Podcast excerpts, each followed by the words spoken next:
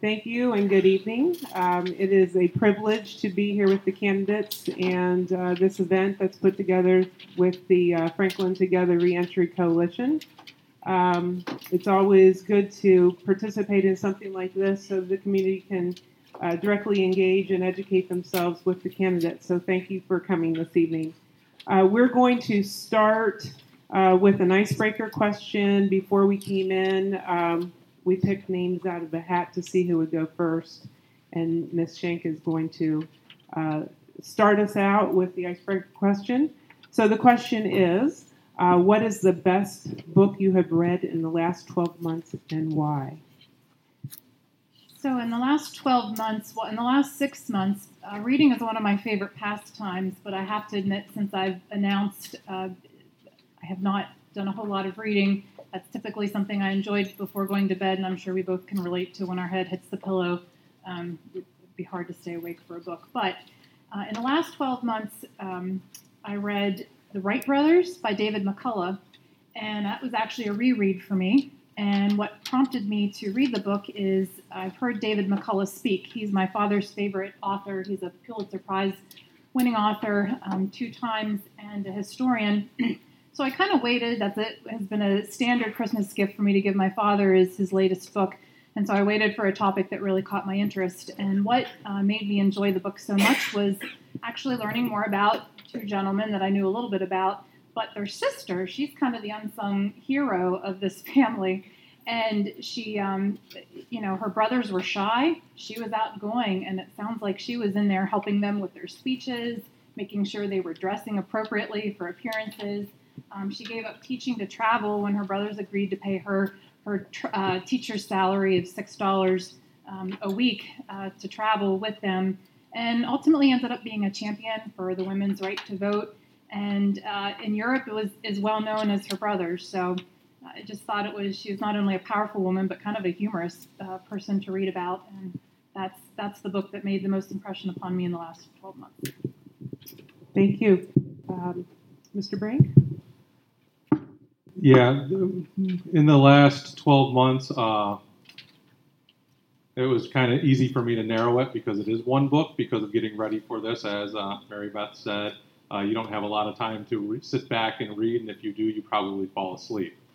Uh, so, and it was a, I will call it semi reread. I knew about it from school, but I never read it, and it's it's a little corny, but it actually it went through my daughter. Um, Call the Wild is what I read, and, and the reason I read that was I was in her class and I saw the book in her class. And I was like, well, I remember hearing about, listening to that, and hearing people talk about it in school during class. And you know, it was an interesting story. And a lot of times, uh, I was able to pick up a lot of stuff just by listening. So it's almost like I read the book, even though I didn't read the book in class or read every, let's put it this way, every paragraph.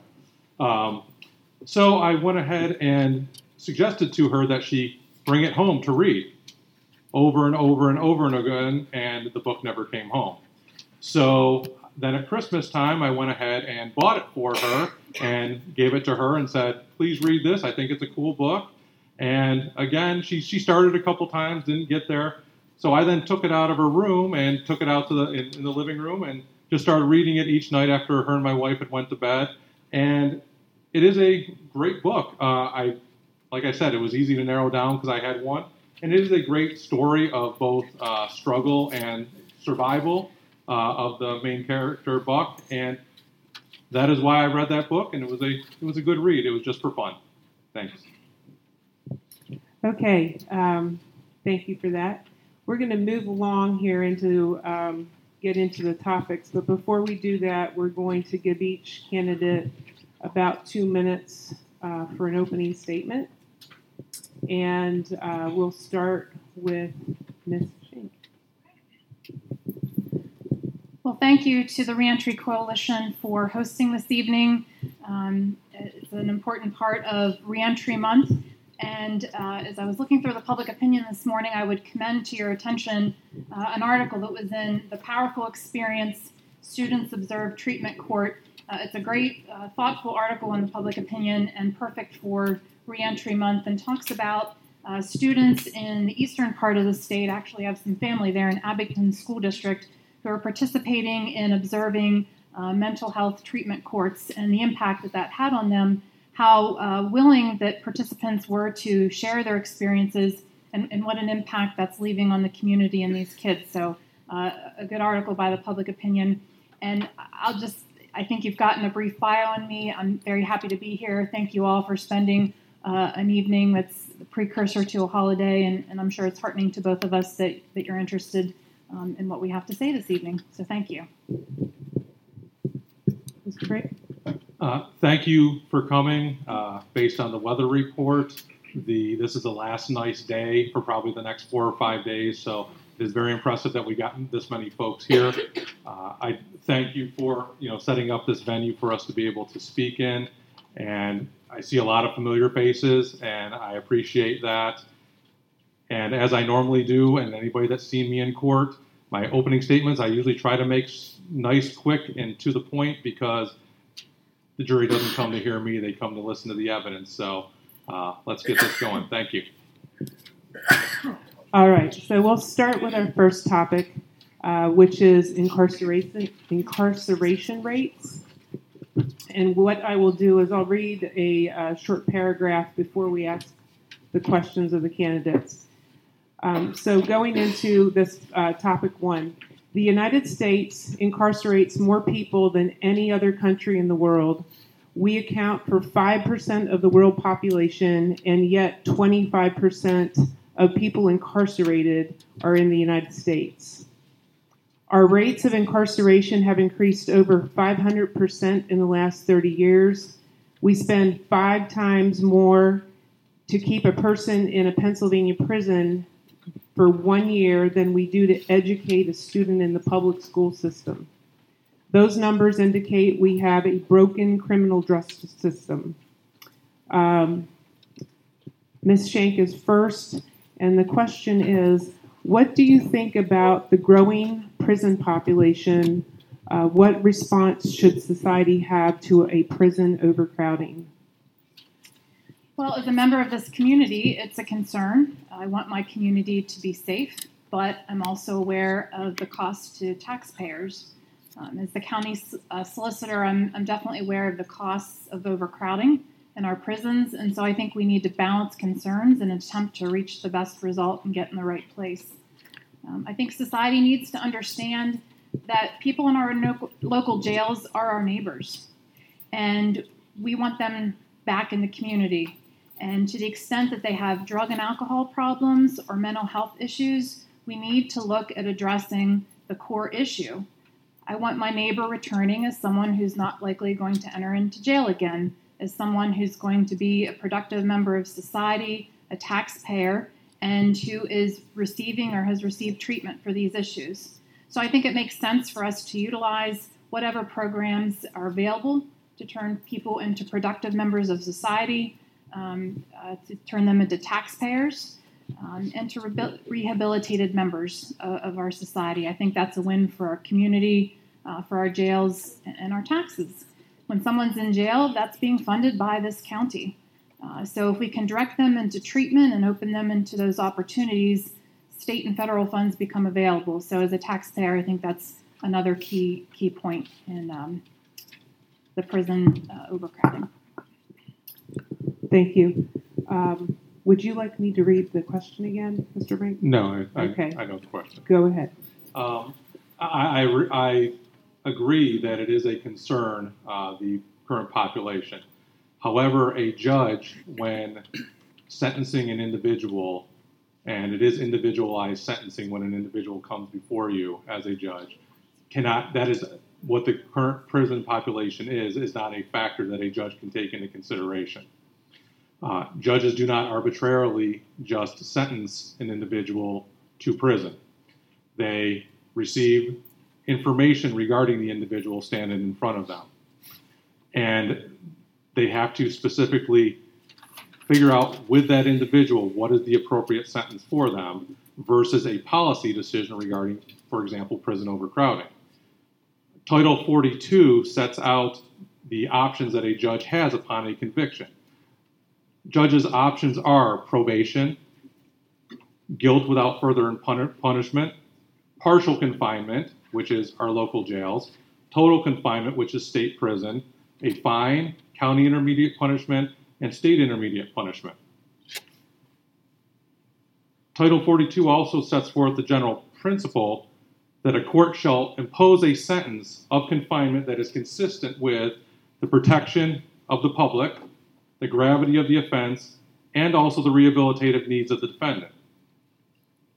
In doing so, a judge would look at the sentencing guidelines. The Pennsylvania State Commission on Sentencing puts out guidelines as far as what people should be sentenced to based on their prior record score and the offense gravity score, score for the offense of which they were convicted of those range, there's ranges that are on those sentencing guidelines in numbers of months. They could be anywhere from, for example, RS to one. RS means restorative sanctions.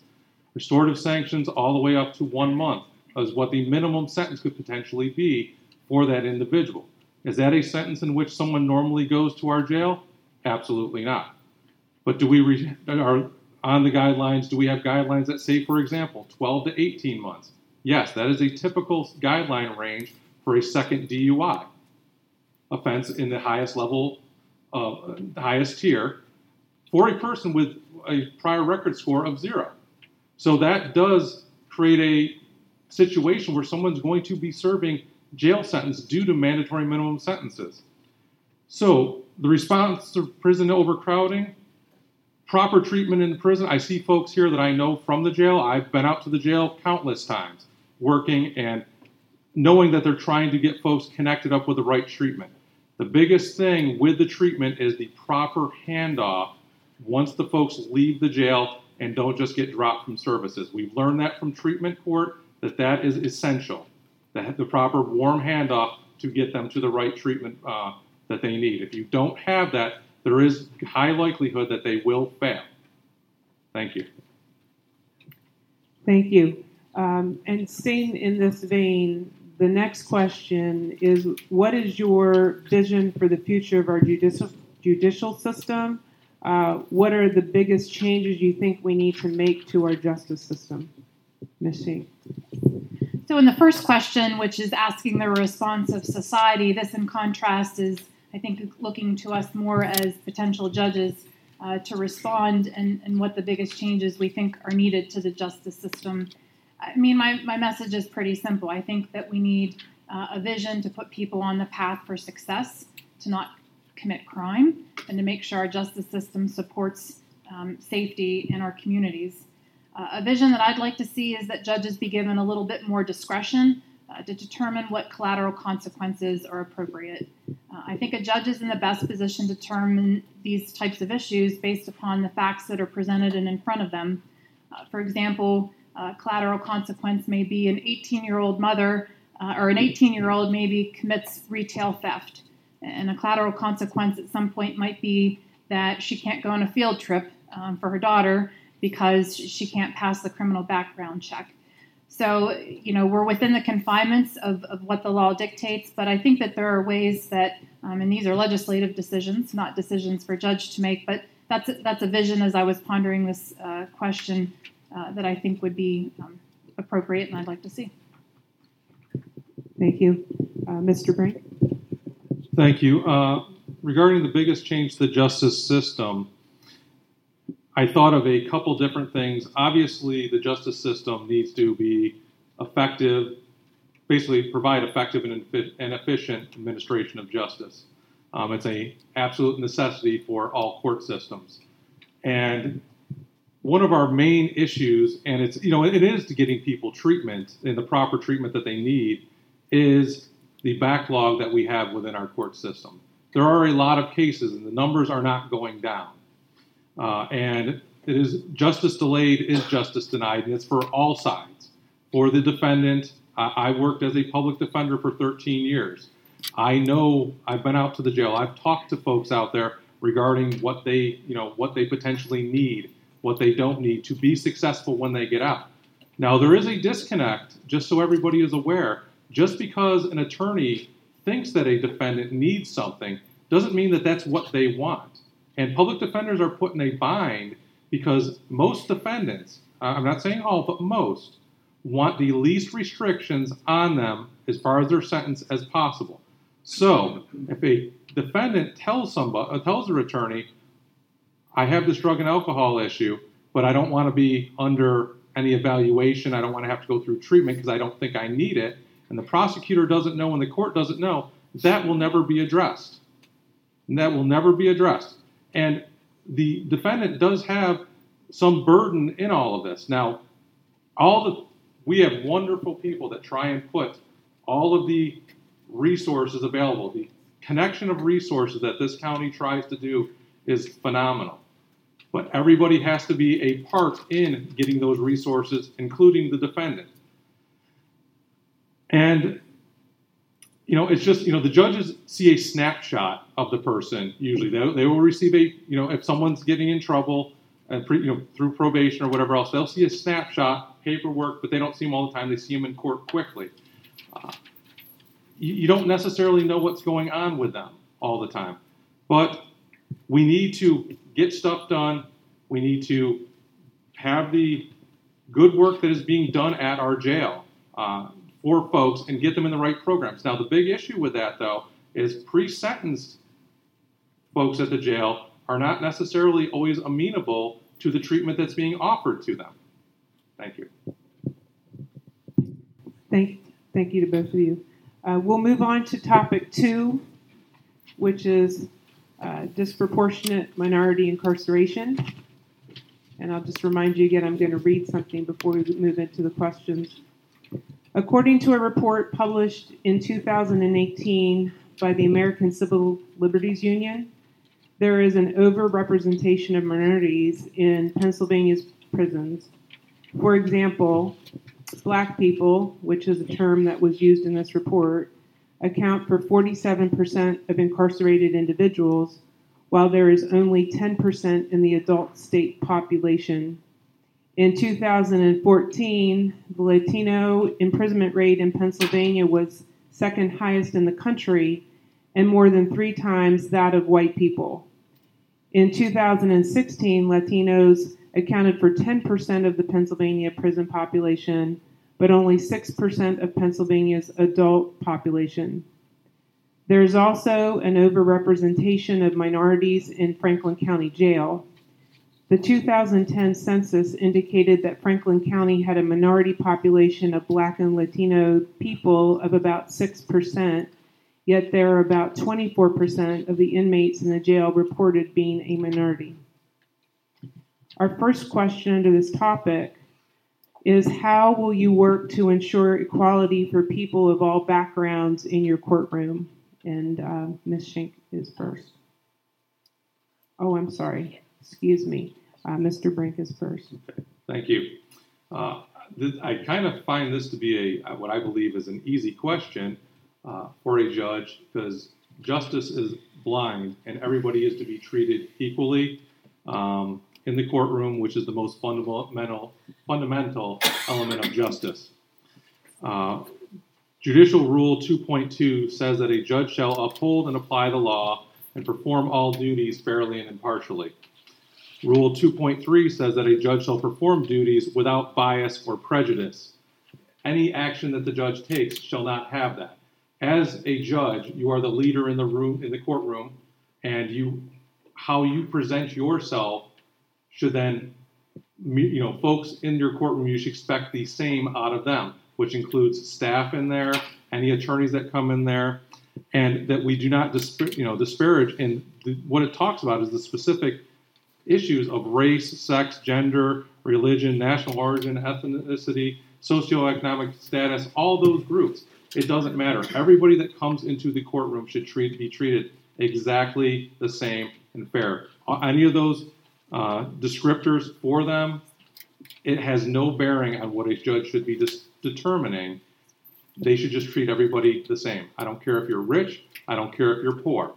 I don't care if you're white, black, Hispanic. I've represented all of them, except for, I guess, technically not the rich, um, as a public defender. But um, you, you, treat everybody the same. Everybody de- receive, deserves the same respect. They're all human. Treat them as such. Thank you. Ms. Schenk? I would agree wholeheartedly with Mr. Brink's very fine answer. A fundamental principle is that you would treat everyone, I would treat everyone in my courtroom with fairness and respect. And Rule 2.6 in the Code of Judicial Conduct is that a judge shall ensure the right of everyone to be heard in, in his or her courtroom. And so I would work very hard to make sure that there's no unconscious bias. As judges, we are human beings. I can go back to a time when I served on an arbitration panel, and uh, there was uh, a litigant that appeared before the panel, and uh, you know, I had to repeat that in my mind a few times because this person was very disrespectful, very rude to the opposing uh, party. This was actually counsel. Um, very uh, difficult uh, in dealing with a pro se. It was clear trying to take some advantage of that situation. And so uh, I did have to remind myself and, and, ultimately had to make a decision in favor of a, a party that wasn't uh, the most appetizing in court, but uh, there has to be an unfailing commitment uh, to make sure that, that there is no bias in a courtroom, uh, conscious or unconscious. And uh, I think it goes without saying, but this is responsive to the question. I promised I would hear cases without regard to um, race, socioeconomic status, gender, and um, that's the role of a judge, and we have no choice but to have a different response in that. Thank you. Uh, the second question if you observed a party in your courtroom being poorly represented by an unprepared or ineffective lawyer, how would you handle the situation? Now, in reading that question, there's a couple of jumps and leaps in logic to some degree. To find an attorney ineffective, there's a legal standard for that. A judge sitting on the bench watching what an attorney is currently doing doesn't have all the facts before them to determine whether or not they're being um, ineffective. Uh, you see stuff in court. Often, I've seen stuff in court where you sit there and you're watching. I know other staff that that works in the court sits there and they're like, "What is that attorney doing? Where, where are they going with this?" Uh, but you don't know what that attorney knows in their head. You don't know what they know from what other witnesses they've talked to, to talking to their defend to the defendant. So it, it would it would be completely inappropriate for a judge to, before hearing all of the facts that are to come before the court as presented by both sides, to prejudge and then also insert themselves um, before all the evidence is submitted. Uh, judges are not advocates. They're not supposed to get in there and say, well, you should be asking this question. You should be asking this question for either side. That is what the attorney's jobs are on both sides. And if there is a ultimate situation where a attorney's performance is falling below what expectations are, you know, my expectation at, for myself is and from day one, from when I got out of law school, I will never go into a courtroom unprepared and not ready to answer any question that the judge puts to me. Um, that's what I would expect for the attorneys that would come before me. Be ready, be prepared. If they fall below that, depending on ultimately where, you know, what ultimately after the evidence is done, there may be a discussion with that attorney if we if I feel that there is a something you know going wrong you know is there an issue you know what was going on I, I, had a quick example i had a trial in which i had a self-defense argument i talked to a witness right before i called the witness out in the hall and i said who threw the first punch? Said the victim did. All right put him up on the stand. Who threw the first punch? Your client did. You have no idea what's going to come out of their mouths. I had completely blindsided and the judge probably thought what is brink doing today? So you never know. So you got to wait until you hear everything and see everything because there are different factors that weigh in on that. Thank you. A judge must always avoid the appearance of impropriety, and as Mr. Brink indicated, a judge is to be a neutral fact finder. Uh, they can't cross the line from that obligation. And so a judge does have the duty to hear the case in its entirety and and that leaves you know few options to insert ourselves in in the midst of of, of a trial. Um, I, I, think ultimately. Uh, a judge has a few things that they can do uh, to be responsive to this question. Uh, they certainly can't advocate for either party, but they can uh, advise parties of their appeal rights. And that's something that needs to happen in every case. Um, I think if there would be um, an extreme example, a judge has an obligation to report to the disciplinary board. Um, and the only other situation I could think of is there is court appointments that are made in, in our court system. And so there is certainly some opportunity for judges if they feel that an attorney is simply not preparing and they're providing ineffective assistance of counsel to folks, they can ensure that those attorneys are not on that list. And, and to that extent, I think that that's where uh, there can be an opportunity.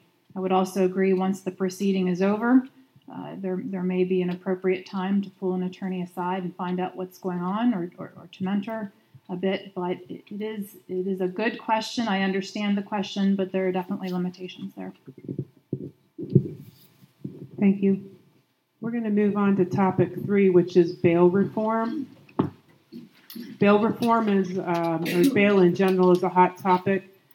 Uh, there are states such as New Jersey who have made radical reforms to bail processes. Starting last year, New Jersey all but eliminated cash bail, moving instead to a system where judges can order defendants jailed based in part on a risk assessment that weighs the suspect's criminal history and the charges they face.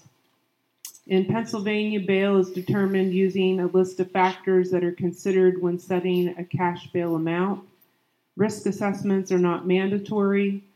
A recent spot survey of bail amounts for individuals in the Franklin County Jail indicated an average bail of $150,000 and a median bail amount of $75,000. The median household income in Franklin County is approximately $53,000 a year, which makes the bail amounts set out of reach for the average person. So I believe Ms. Shank is first for this question. Um, first question is Do you support lower bail amounts that do not disproportionately incarcerate people living in poverty? As candidates, we have canons that we must follow uh, when answering questions. And sometimes that's not very satisfactory when we're asked questions and we have an audience that wants to hear a particular answer. Uh, but I believe that this question, um, very good and well intentioned, I believe I'm limited in how I can respond to that. I can't speak to um, or cross the line in any way of how I might rule in a particular case. Uh, what I will say is one of the factors in determining bail is the ability to pay. And I would take into consideration um, when someone's before me any non monetary options, uh, such as a pretrial uh, release program. Thank you. Mr. Brink? Thank you. Uh, I agree wholeheartedly that we cannot speak as to any specific situation. Uh, I would, in answering this, say that I support appropriate bail being set based on a case by case basis analysis of the factors set forth by the Pennsylvania Supreme Court in Rule 523. Now, in those factors, they list a lot of things. Uh, what is the likelihood of conviction? Uh, what, where, how long has the person lived in the county? How long have they lived there? whether they have a mental health diagnosis, whether they have drug and alcohol addiction, whether they have are a flight risk, have had a warrant issued for them in the past. What is their prior record score? A lot of information goes into a bail determination. Uh, and the bail determination, first, for the most part, the people that end up at the jail is made by our, our magisterial district judges, not actually by the Court of Common Pleas judges. So they're the ones that hear firsthand. Now, albeit they don't have, you know, usually the person's just having been arrested, so it's probably not if they're having a, bad day. Let's put it that way. And you know, the, it, it, it all depends on how they approach the judge. Sometimes they say the wrong thing and the bail gets set higher. We and the one thing that we do have where we live here is the line that splits us and Maryland. Uh, leaving the jurisdiction and going to another jurisdiction also results in higher bail. Because if we have to bring that person back here, there's proceedings, extradition proceedings that we have to go through. So the bail factors are what we need to look at uh, in setting an appropriate bail. And you know, regarding the the the facts that were set out regarding how what a bail is and how bail works, the entire bail amount is not posted by the individual. Usually, a bail bondsman is used, and some bail bondsmen go as low as two percent to begin, you know, allowing a person to post or family to post in order to get out of jail. Uh, so if it's on a seventy-five thousand dollar bail, it could be as low, little as fifteen hundred dollars, and then they work with payments. Now, am I, am I saying that's easy to post? Not always. Absolutely not. I would make arguments all the time in court. You know what? You could put five hundred dollars on my client, or you could put a million dollars. It doesn't matter. It's the same. They don't have five hundred dollars. So that can be a scenario um, that that is out there, but following the bail factors, knowing what the person is presenting to you, and risk assessments are fine to take into consideration. Uh, absolutely. The comment to the bail rule specifically says it's not prohibited. However, it says that bail cannot be considered solely on a risk assessment. The comment to the rules specifically say that in Rule 523. Thank you. Thank you to both of you. Uh, the second question We'll start out with Ms. Shank first. Do you support the use of risk assessments in addition to bail considerations to determine bail amounts? A simple answer here I would welcome as much information and input as is available to me when, uh, as a judge, when I'm making a decision at a bail hearing. Mr. Brink? Yeah, I kind of went, I jumped the gun and went into it a little bit. Yeah, uh, risk assessments can be used as a tool to determine appropriate bail and the rule specifically says that the bail authority shall consider all available information relevant to the defendant's appearance.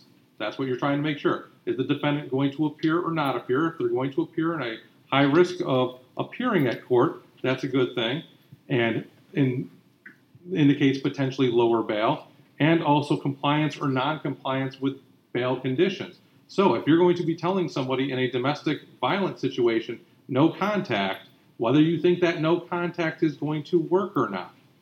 That's a that's a sticky situation for a judge. You don't want to make the decision that you have allowed, you know, okay, I'm not setting a secured bail on you. I'm saying no contact. That means there's a piece of paper stopping this individual from going back and having contact with, you know, a potential person that they assaulted. That is a worry. Now there are pretrial services such as electronic monitoring, GPS monitoring, that can be utilized. And those are obviously considerations that all judges should take into consideration. Thank you. Topic four courtroom reform. Many states are working on changes to the court system due to recognizing the unfairness of a system that does not offer the same rights to the living in poverty. There are many issues that range from bail amounts to fines and court costs. Many believe that the judicial system is not fair and equitable. I believe Mr. Brink goes first. Um, the question, first question is How do you define injustice? What do you perceive as the greatest obstacle to justice, if any? So I looked up injustice all over the internet. What does that uh, What does that mean? And there's a whole lot of apparently there's a movie that's injustice, and that was all over the place. I was unaware. Um, and what unfairness or undeserved outcome is injustice uh, or lack of justice. That is that's kind of what's the common definition out there. And yeah, when something has happened within the system that was not fair for some one reason or another, that can lead to injustice, and unfair result. So, what do I perceive as the greatest obstacle to justice? And this is I thought and thought and thought, and people. People are the biggest obstacle to injustice because everybody's an individual. Everybody brings different set of factors to the table. So when I say people, I mean the judges, I mean attorneys, I mean parties, support staff, all of us involved in the criminal justice system, the folks that help. All of us can, unfortunately, unwillingly, un, you know, un, even unbeknownst, contribute potentially to someone not having justice. And that that's that's sad to say because I know, especially the folks in Franklin County, they work hard. They try and do the right thing, but it can simply be the wrong thing being said and overheard by somebody that makes that makes that person think that this isn't a fair system. some you know somebody makes a joke uh, in in the hallway of the courtroom, and a defendant's family member overhears it. They you know they don't like that. Uh, one person, I mean, for example, a perceived injustice is most folks think that public defenders are receiving some form of compensation to sell them out on a plea deal. That's a per- that's a perception. They don't think we're real. They don't think that they're real attorneys in the public defender's office. I was told after being an attorney for 15 years, I should think about going to law school. Uh, so there are great obstacles to you know remedying uh, what people think, and you know, and it's sad because we need to. We it is a noble profession. We're trying to do the right thing and get the right result. That's what everybody's attempting to do. And I, I just everybody involved can, you know, and then you have different. Everybody brings their set of uh, skill, their skill set to the table, and different levels of skill set to the table, and that is always available. You know, are all attorneys created equal? The answer is no. Do some have better skills in one area than the other? Absolutely. I'm, I'm not I'm not a patent attorney for a reason. I wouldn't be good at it. That's not my thing. So, unfortunately, the answer is people. Well, I guess we were Googling in the same places because uh, injustice is uh, what I saw as a lack of fairness, which I certainly agree with that, in the absence of justice. I can also relate to your story when I did uh, children and youth uh, court appointments one day after doing the best I could for someone who just simply was not following the law. Uh, he told me that he was going to hire a real attorney, so that felt that felt good. But I, I think ultimately, um, you know, lack of awareness of legal rights and options is one of the greatest obstacles uh, to justice, and that's why I believe firmly uh, that our profession is an important one and the representation of folks um, and, and making sure they understand their rights and options is what we're in the business of doing. And uh, as a secondary component to that, it's, it's, education to the point that someone hasn't reached the step where they've engaged counsel. Education uh, of understanding to the extent we can get out, get out and educate as to legal rights and options. I think that we're providing service to folks and, and helping them uh, overcome obstacles to justice. Thank you. Second question under this court reform topic is How do you feel about changing court rules to transfer more of the routine and less serious matters to court commissioners and district court judges? Thank you. Uh, I, I believe that whoever thought of writing this question was thinking of the Maryland system because we do not have court commissioners, nor do we have district court judges. Uh, we have magisterial district judges, and there is a rule that specifically allows magisterial district judges to take pleas if authorized by the president judge to misdemeanor three charges or less. Um, I was actually on the criminal rules committee um, that was chaired by Judge Myers when this topic was discussed, probably five or six years ago. Uh, there was other private defense attorneys there. The district attorney was there. And it was determined at that point in time that there were not enough cases to capture to allow that to allow that to happen. We weren't going to take that much of a strain off of the uh, criminal justice system. Now, be that that being said, is it something that could be looked at? Absolutely. I mean, we looked at it five years ago. Doesn't mean that it could not be looked at again.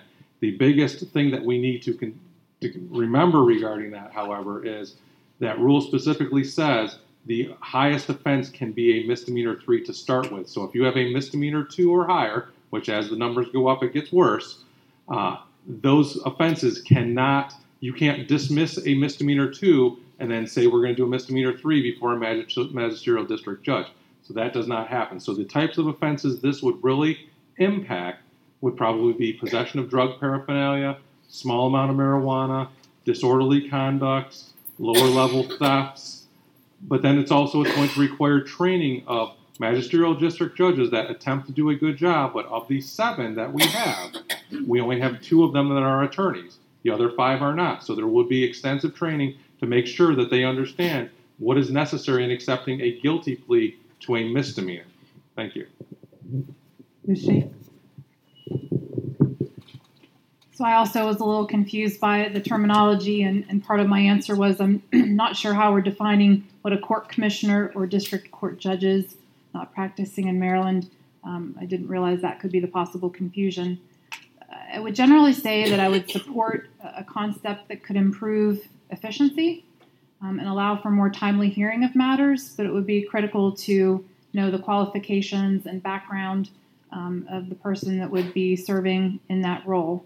Um, the work that I do in my background would not give me a seat at the table that Mr. Brink um, has had in, in, having those determinations. So I would defer. It sounds like that's been looked at thoughtfully, and that decision was appropriate. Um, so, kind of considering more in my world where this has been a good thing, um, we sometimes utilize, um, and I wouldn't characterize this for less serious or, or um, more routine matters, but for example, in estate litigation. At one point, I was appointed to be an auditor for a complex estate matter, and what that did was ultimately allow me to conduct the hearing, to do the findings of fact, conclusions of law, and then our trial judge served as the reviewer of that and reviewed any objections that the attorneys might make. And so that, that created efficiencies. So, I, you know, I like the concept as long as we have, um, you know, properly qualified folks serving in that role, that you know that's certainly uh, possible. Um, we've seen that also with juvenile masters, divorce support masters, all attorneys with proper qualifications and training. So, as a broad concept, uh, to the extent we can use something that allows our judges to more efficiently hear cases and timely hear cases, I would be in support of that. Thank you. Uh, the next question under this topic do you believe that all citizens have adequate access to legal help and the legal system? If not, what can be done to provide wider and better access? Would you support the need for more funding for legal aid services? I believe that citizens do have adequate uh, access to legal help in the legal system. Obviously, being in the public defender's office, I helped establish uh, before I became the chief public defender, I worked with the chief public defender and, and established what the uh, financial criteria for someone to be represented by a public defender is. And there are financial criteria, and we divided it up um, into three categories based on when a, uh, depending on what type of an offense. Because the more serious of an offense, the more money a private attorney is going to charge an individual. So, and we, we recognize that. So we have we use the federal poverty guideline, use the federal poverty guidelines, and put a multiplier to that based on the type of offense. And there also is, even if the public defender's office says no, there is judicial appeal of that. They can file an appeal with the court administrator's office asking for an attorney um, to be appointed to them otherwise. There is also the judges ultimately have the power to appoint anyway. They go ahead. I mean, I've been I've walked in the courtroom, Mr. Brink, there you are. Meet your new client. That can happen. Uh, that and and it's very understandable. Judges would like you know make sure that people's rights are protected, and uh, it, it's it's not a bad thing, and it makes quite honestly, you know, versus having the pro se litigant up there fumbling through everything, it makes it easier on the judge to have an attorney at least be able to narrow the appropriate issues versus kind of get a shotgun approach of you don't know what issues coming at you. Uh, we, you know, when we had issues, we would have people come to our window that were not in the criminal field, that were in need of potential legal services. Uh, you know, we would provide them with that information and being able to go there. I know also our bar has a great reputation for people doing pro bono work to try and help folks out. One great example is there's a gentleman in treatment court who I've known since 2006. I met him early on. He was he's been up to state prison and back, and he is doing phenomenal now. It finally kicked into him, but he has a daughter and he has an issue that a custody issue that needs to be dealt with. A local attorney decided decided to handle that case pro bono, and it was wonderful for him because he would have struggled through the entire process without it. So uh, I applaud them. Uh, they always would send out sign up sheets, and I could never sign up because I'm already was always kind of doing it already. Thank you. I believe we can always strive to make sure that um, there's better and wider access to the legal system. I think we're doing a really good job in Franklin County. Uh, my background, as I've stated, is in the, the Civil and Orphans Court Division, so I can speak speak to that. Um, but I do believe the outcome is always best uh, when a party is represented. Uh, ensures, hopefully, that the best and the correct legal arguments are being made, uh, that the pertinent facts are being set forth for the judge, uh, that compliant pleadings are being filed, um, and most importantly, that there is an assessment by someone who understands the law and as the facts apply to determine whether there should be any type of settlement discussions going on. Um, I think we're very fortunate. So, we're very fortunate here in Franklin County. Um, I certainly believe in the work that lawyers do in our profession, uh, but I also really believe in the work that our local attorneys are doing. And we're blessed with not only one, but two uh, legal services. And uh, at times in my past where I've talked with folks about their options, uh, sometimes they make a comment a little bit like we've experienced. Um, well, you know, I think I'd get a better attorney if I if I would get a private attorney. And I can assure you that going up against uh, the attorneys at, at Legal Services in MidPenn, they're fine folks who know the law and are very respected by our court system. So it's something to be very proud of. As Mr. Brink indicated, we're known throughout the state for our pro bono work. Uh, the pro bono coordinator for the Pennsylvania Bar Association miss, uh, never misses our annual luncheon, and uh, there's just been a lot of work done there. So, in addition to those um, two entities, we have private attorneys that are committed to doing pro bono work, either of their choosing that they really never talk about, um, or through uh, legal services in MidPenn as, as is referred. So, I think we're doing well. Um, to the extent that we do have pro se litigants that are appearing, that's certainly always an opportunity, if, unless they're choosing that. Uh, that's certainly an, always an opportunity that we can strive for to ensure uh, even more representation. Thank you, both of you, um, for, for those comments. Uh, we're going to move to topic five at this time. Um, something that is uh, on everyone's mind, which is substance abuse. An estimated 33% of those incarcerated in Franklin County Jail have been charged with the DUI. This is according to the reports provided by the jail to the Franklin County Prison Board. Add in those with drug charges, and it's clear that substance abuse is a huge issue for the jail population. Um, the first question for Ms. Shank, you would start this round. How do you think the criminal justice system can best address substance abuse issues? Well, I'm going to go back to the reminder that we can't cross the line to indicate how we would rule in a specific case, and you know we do have the law that we must follow. But at a broader level, ultimately, we do want to treat people so that they can return to our community um, and be productive members. And it should be a goal to decrease rates of recidivism.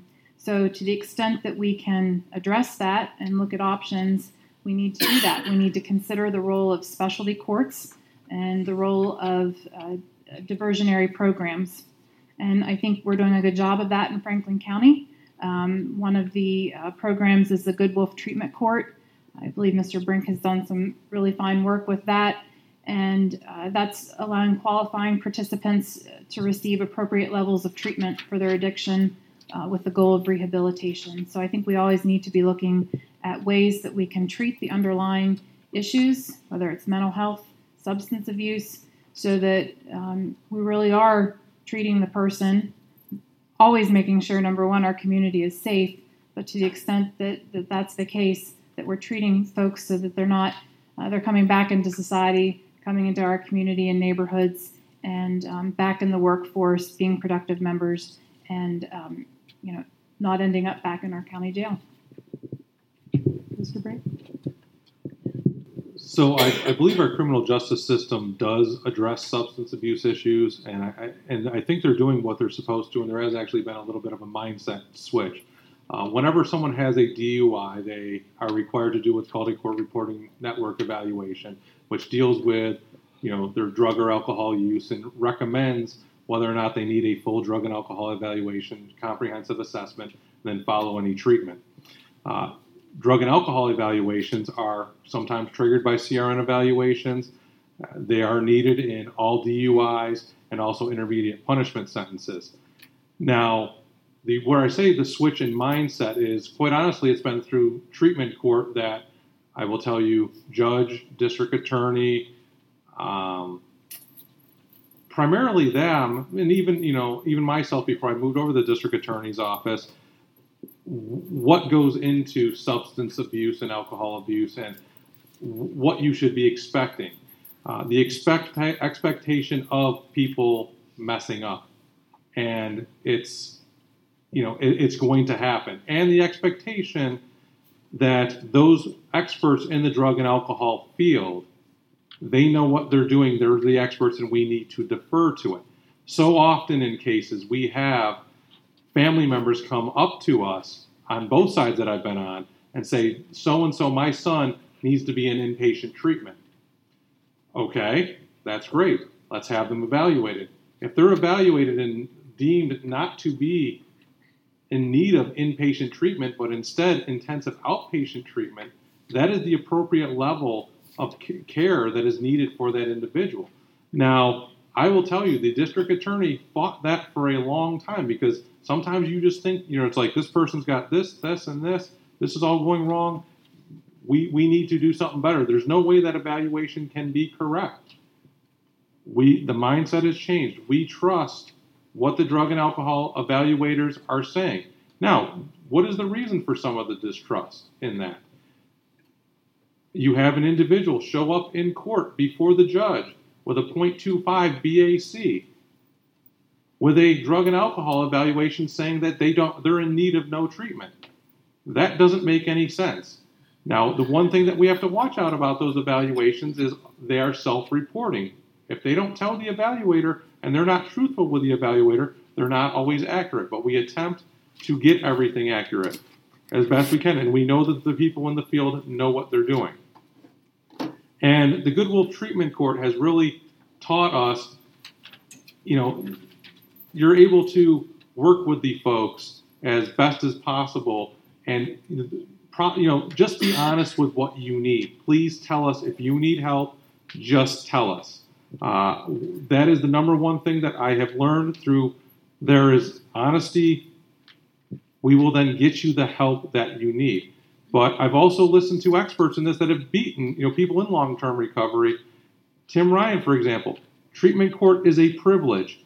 There has to be an end at some point in time if you will not comply. And unfortunately, the only option at that point in time is incarceration. Thank you. Next question under the uh, topic of substance abuse. Um, your thoughts on the war on drugs. Is it effective, or do you find that it has led to mass incarceration of drug addicts and low level drug offenders? Well, with all due respect, this is not a four minute question. Um, I think ultimately this is a question for a legislator. Uh, my personal feelings as a judge couldn't determine how I would rule uh, from the bench on this what I will say is I think that the war on drugs uh, has focused on punishment, and that's half of the story. And the other half is addressing issues um, where appropriate uh, with rehabilitation. And, again, I would use the example of the Good Wolf Treatment Court as addressing um, some unintended consequences uh, of the war on drugs. Um, I think some statistics that, that I read about our Good Wolf Treatment Court 75% of grads remain arrest free for two years. It's a cost savings to our county. So if we can keep our community safe and rehabilitate folks and return abusers back to society, uh, I think we're addressing the problem in a good way. But I do also agree there is an end to the line. And so this isn't always the option, and there does come a time when perhaps the right um, and appropriate response is incarceration, but that would certainly be on, on a case by case basis. Mr. Brink? Yeah, this has been talked about a lot, uh, specifically regarding treatment court and just in the district attorney's office, because you, you have the supply side, which our drug task force deals with all the time, but the supply is going to continue to come in. It's coming in from other countries, and it, it, it's it's going to be nonstop. And we tried fighting it from the supply side forever, and that that alone will not work. So. Uh, education and treatment, such as the Good Wolf Treatment Court or any other form of treatment, affecting the demand side, making people not want the drug to begin with. That is what, you know, that's a new focus, so we attack it from both fronts. Uh, you know, one thing that I think about with this is, you know, when tobacco and smoking, in my opinion, I look around, there's a less, much less young folks that smoke than what used to. I remember my parents smoked, and you know, just it just seemed like everybody did. But then, you know, the bad, you know, the information got out there, and people stopped doing that. Start, you know, to some degree, stopped harming themselves as much. People do still smoke, but it just seems like it's less. But there was also restrictions: don't smoke, you know, different facilities, you know I, I, was not part of it, but I heard that you used to walk in the courthouse and there was a cloud of smoke in the courthouse. I cannot imagine that. That would, be, would have been horrible for me. Um, so uh, there is you, you, the education component of it, and you got to get to the kids when they're young to make an impression upon them. Uh, one of the great benefits of do this campaign and just you know has been going to different stuff and being able to bring my daughter to those uh, the, the, different events. And one of those events was a vigil, overdose vigil, um, dur- during Overdose Awareness Month, and seeing the people go up there that are from normal families, that their kids were good kids, uh, that unfortunately made a bad decision and you know let heroin into their life, and that ultimately ended their life uh, that does happen to good people. And the parents bang their heads against the wall, wondering what they can do to fix it. They try and put every resource out there. They, we can't shield our kids from this. We need to let them know the dangers of this, put it out there, and let them, you know, let them see it. It is something to be fearful of. And uh, I think if we attack from both sides, I think we're making strides. We're not. We're not even close to declaring victory, but strides are being made and we're going in the right direction. Last question under this topic of substance abuse. Um, how do you each feel about the diversionary programs for development of life skills for offenders in lieu of charges or incarceration?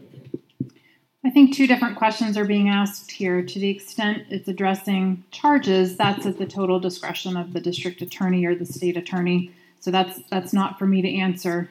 But in terms of making a decision on incarceration, um, if the needs of society, the offender, and the victims can be met, um, absolutely, I would be supportive uh, to the extent that a diversionary program can meet these needs. I like diversionary programs uh, as long as they work and the ones that we have implemented over the years and utilized in Franklin County, I believe, are working. Uh, we have a program in the district attorney's office called the Get Back Up program. I am the liaison for that. That is where we don't charge folks charged with, you know, and, and it depends, with, but with drug offenses, where they're willing to go to treatment immediately to head on the right road. The reason folks would be incarcerated traditionally was to save them from killing themselves. That is a horrible choice that we have to incarcerate somebody from killing themselves, but sometimes that's all that's your only option because you can't force them to stay at the hospital. You can't force them in the treatment facility. If they won't stay there, sometimes that's the only avenue to keep the person alive.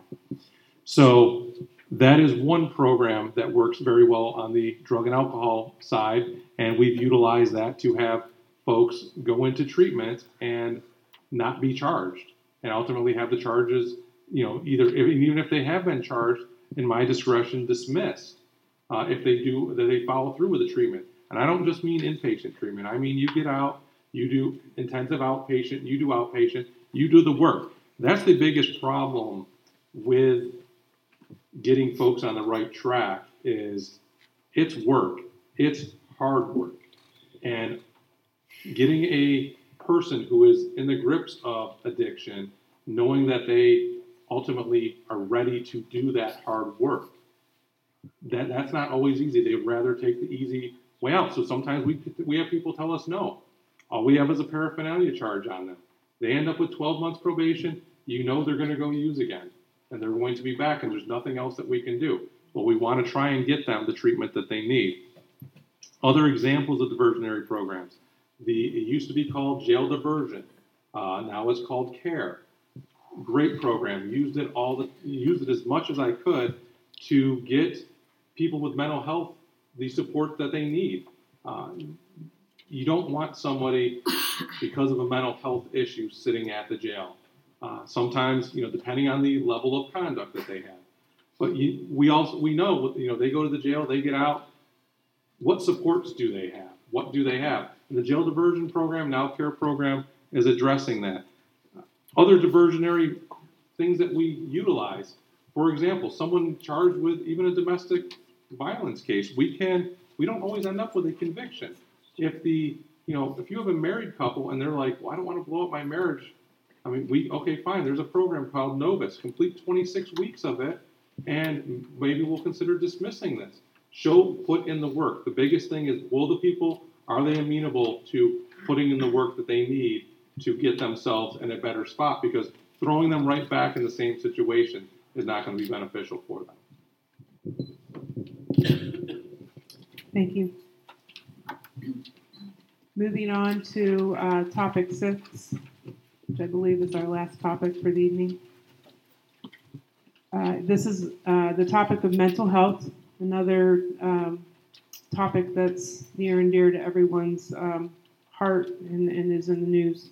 The Franklin County Jail reports the number of inmates identified with a mental illness. In February 2019, the average daily count in the jail was 517.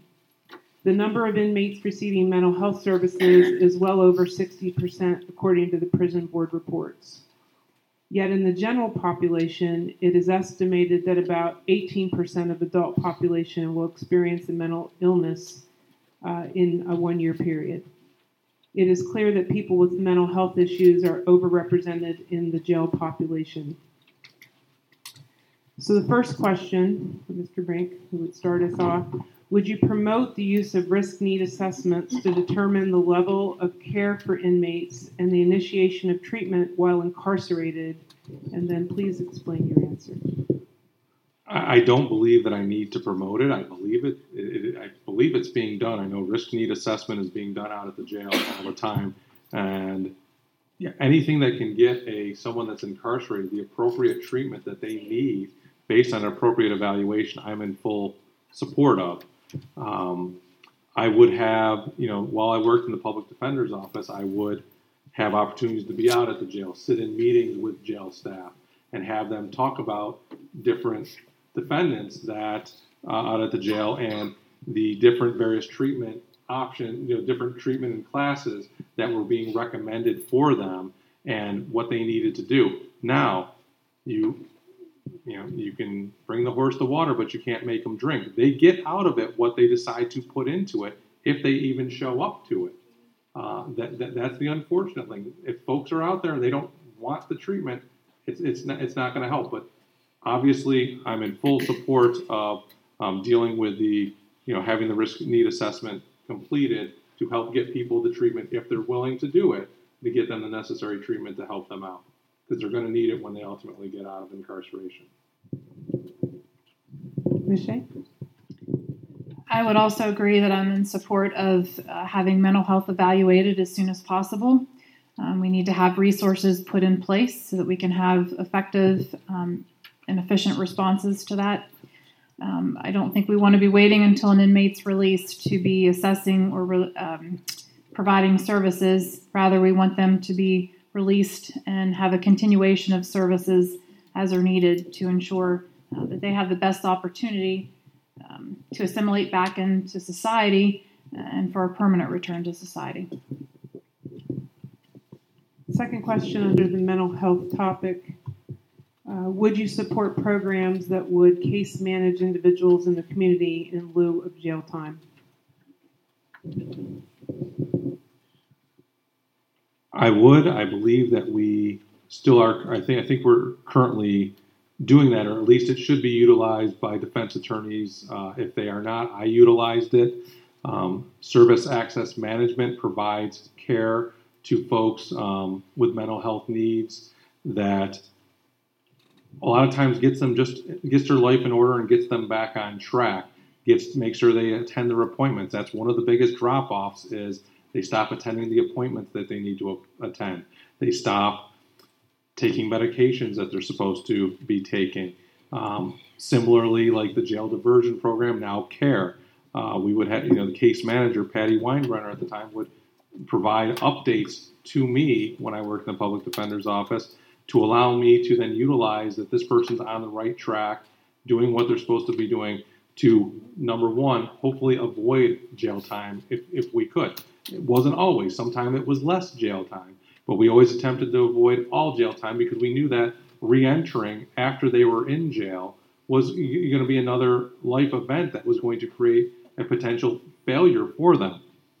And I had the opportunity, um, I believe it was the day after New Year's uh, down in Waynesboro when they dropped the Waynesburger, um, and had the opportunity to see a former client down there, a former client that was a, you know, has mental health issues, um, significant. Um, and under the original version of jail diversion, they had to suffer from a serious mental illness. So he met that definition. And he saw me, he re- immediately recognized me. I went up and talked to him and asked him how things were going. He is still receiving services through SAM um, and doing very well. He was proud of himself. And I was like, Well, I said, I haven't seen you around the courthouse, so I'm assuming things are going well. And he has not been, he said he was proud. He has not been in any trouble for the last five years. Um, I know he's, I believe he's in his probably mid to late 30s now, and he's just like, I'm too old, I just can't do it anymore. But he is also getting the proper supports that he needs. Um, absolutely, if people can get, you know, get them to whatever programs are necessary to make them law abiding and able to, you know, not get themselves in further trouble, uh, I'm in full support of that. Ms. Shane? Well, again, to the extent that this question is asking me to speak on how I would decide a case, uh, you know, jail time may be the appropriate response given the facts before me. But yes, uh, as a community member, as an attorney, I do support programs that manage um, individuals within our community. Uh, the paramount concern is that we're ensuring public safety. And if we're doing that, then the goal should be to keep folks out of the system and into services that are truly helping them and uh, I believe statistics support that people with mental health issues tend to stay longer in jail and they return more frequently. So it's important for us to have programs in place that can address that. Uh, I believe Franklin County is one of 37 uh, counties in Pennsylvania that are part of the Stepping Up uh, counties, and, and Mr. Brink spoke to that previously. A good example of a program that I see working, I'm a 12 year member of the Keystone Rural Health Board and uh, one of the most memorable meetings and presentations we had was on our co responder program. Uh, and the presentation just uh, made me realize how important there can be um, having alternatives to um, sending someone to court. Uh, Chief Philippi was quoted at one point as saying he believes this is no doubt the, the best collaboration he has seen in Franklin County. It's keeping our community and, and police officers safe. And what it does is it provides immediate and direct intervention um, at the time law enforcement is called to assist. And, and this allows someone to assist someone who has mental illness um, or an intellectual disability. And uh, it acknowledges that some situations are just simply not helped by the standard criminal justice process. Um, and so I think that that's that's a good example of a program that we should be supporting and we're seeing as being very effective. I agree we can't make decisions based upon costs, but a byproduct and the point that I would make is that incarceration is 100% paid by county taxpayer dollars. So to the extent we can divert people, um, we are able to get state and local dollars, especially especially in the area of mental health, which is this topic. So um, again, not a determining factor, but a positive byproduct. Okay, thank you. Uh, I think that concludes our topic. So we're going to uh, move into closing statements. Each one of our candidates will have four minutes um, for a closing statement, and we will let the person who um, went second for the icebreaker question, which was Mr. Brink, to go first for the closing statements. Well, first off, I again want to thank you for the opportunity to come here and speak to you. I hope it's been um, informative for you. Uh, this, you know, the, the process that I'm that we're currently, even just the back and forth, brings me back to being a public defender because when you're the public defender and the opening statement goes to the prosecutor first, and then you go second, and then when closing happens, you go first, and prosecutor goes second. So uh, it's just kind of like a trial setup here for me, uh, what I've done uh, countless times. I would just like to say that as a judicial candidate, I understand through dealing with thousands of individuals that have been out at our jail and thousands of individuals that have been charged with crimes. I, understand the needs that they have. I understand sometimes the irrational wants that they have. Uh, we've I've had unfortunately I've had people that have wanted to serve jail time versus be on probation. I remember the first time I heard that, I was shocked. I was like, that makes no sense to me. But they just they just like I can't make it on probation, so they'd rather sit in jail. I I've just had the ability to meet with the meet with individuals and learn from them. Every day you go to court, meet individuals. It's a learning process. You learn something every day, and that's what I've attempted to do throughout my career. I promise you, as a judge for this county and Fulton County, that I will always, as I've answered here, everybody comes into my courtroom equal. There, no one has a leg up for any reason, any other than the older attorneys get to go first because that's what we have happen. So uh, when you know, and then the older attorney, attorneys know who they are, and they usually uh, get in there and get to go first. But that's the only thing generally in the courtroom that would not be equal. Uh, let's put it that way. But it, it's it's deserved based on their service to the county and to their clients for a long time. I will treat everybody fairly. I will decide everything based on the law and the facts presented. That is what a judge's job is to do. My job is not to make law. My job is not to attempt to change the law. It's to follow the law. The legislature's job is to change the change the law if they choose to do so. Uh, that's what I pledge that I will do. I will follow that. Um, I, am coming to you with my in Franklin County going on. I think it's either 14 or 15 years of 14 years of experience in your criminal justice system front line for those 14 in various different positions in both the public defender's office and the district attorney's office. Um, I humbly ask for support uh, from anybody who's willing to support me in my candidacy. Um, I've worked hard over the years, and that's all I that's that's all someone can do. That's all I expect of anybody else. I've hired attorneys, I've supervised attorneys, I've trained attorneys.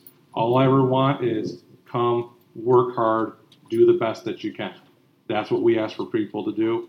And you know, in, in the end, if you if you work hard and you know do what you're supposed to do, things will turn out all right. So I again thank you very much for all of your time. Thank the uh, Reentry uh, Coalition and just for all of this, uh, th- th- this ability to come here and talk here tonight. Thank you. Ms. Shank?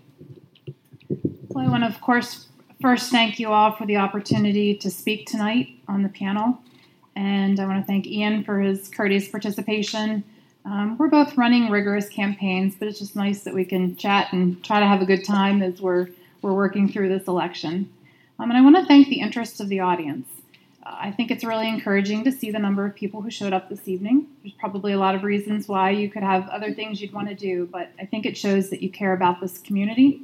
I think it shows that you're willing to think outside the box. I think it shows that you have important questions to ask and that you want a better life and a better outcome for this community and the people who live in it. And tonight is not a night for a campaign pitch, but it's it's a night about community. And the one thing I will say is uh, that's been a constant theme in my life and a constant theme in my candidacy.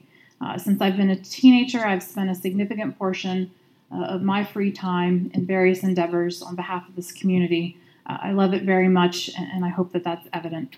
And I think it's important for our judges to understand the community and care about that, and I'm sure that that applies to everyone in this room. Uh, you know, my background is no secret. It's in, in, it's in the two other divisions of the court, in the civil court and the orphans court. And uh, as county solicitor, I understand budgetary issues that we've talked a bit about tonight. I work on contracts when we need to transfer um, inmates to other prisons so that we don't have an overcrowding situation. I work with the grants department when, when they're, they're working on diversion programs and grants. Uh, so I understand it from that end, but I haven't had a seat at the table um, for the creation and implementation of a lot of these programs. So I hope you can appreciate that I, I thoughtfully prepared for, for this evening, but had to prepare within what my experience is and provide the most thoughtful uh, responses within my background uh, as a member of this community uh, and within the framework that the judicial canons allow me to respond.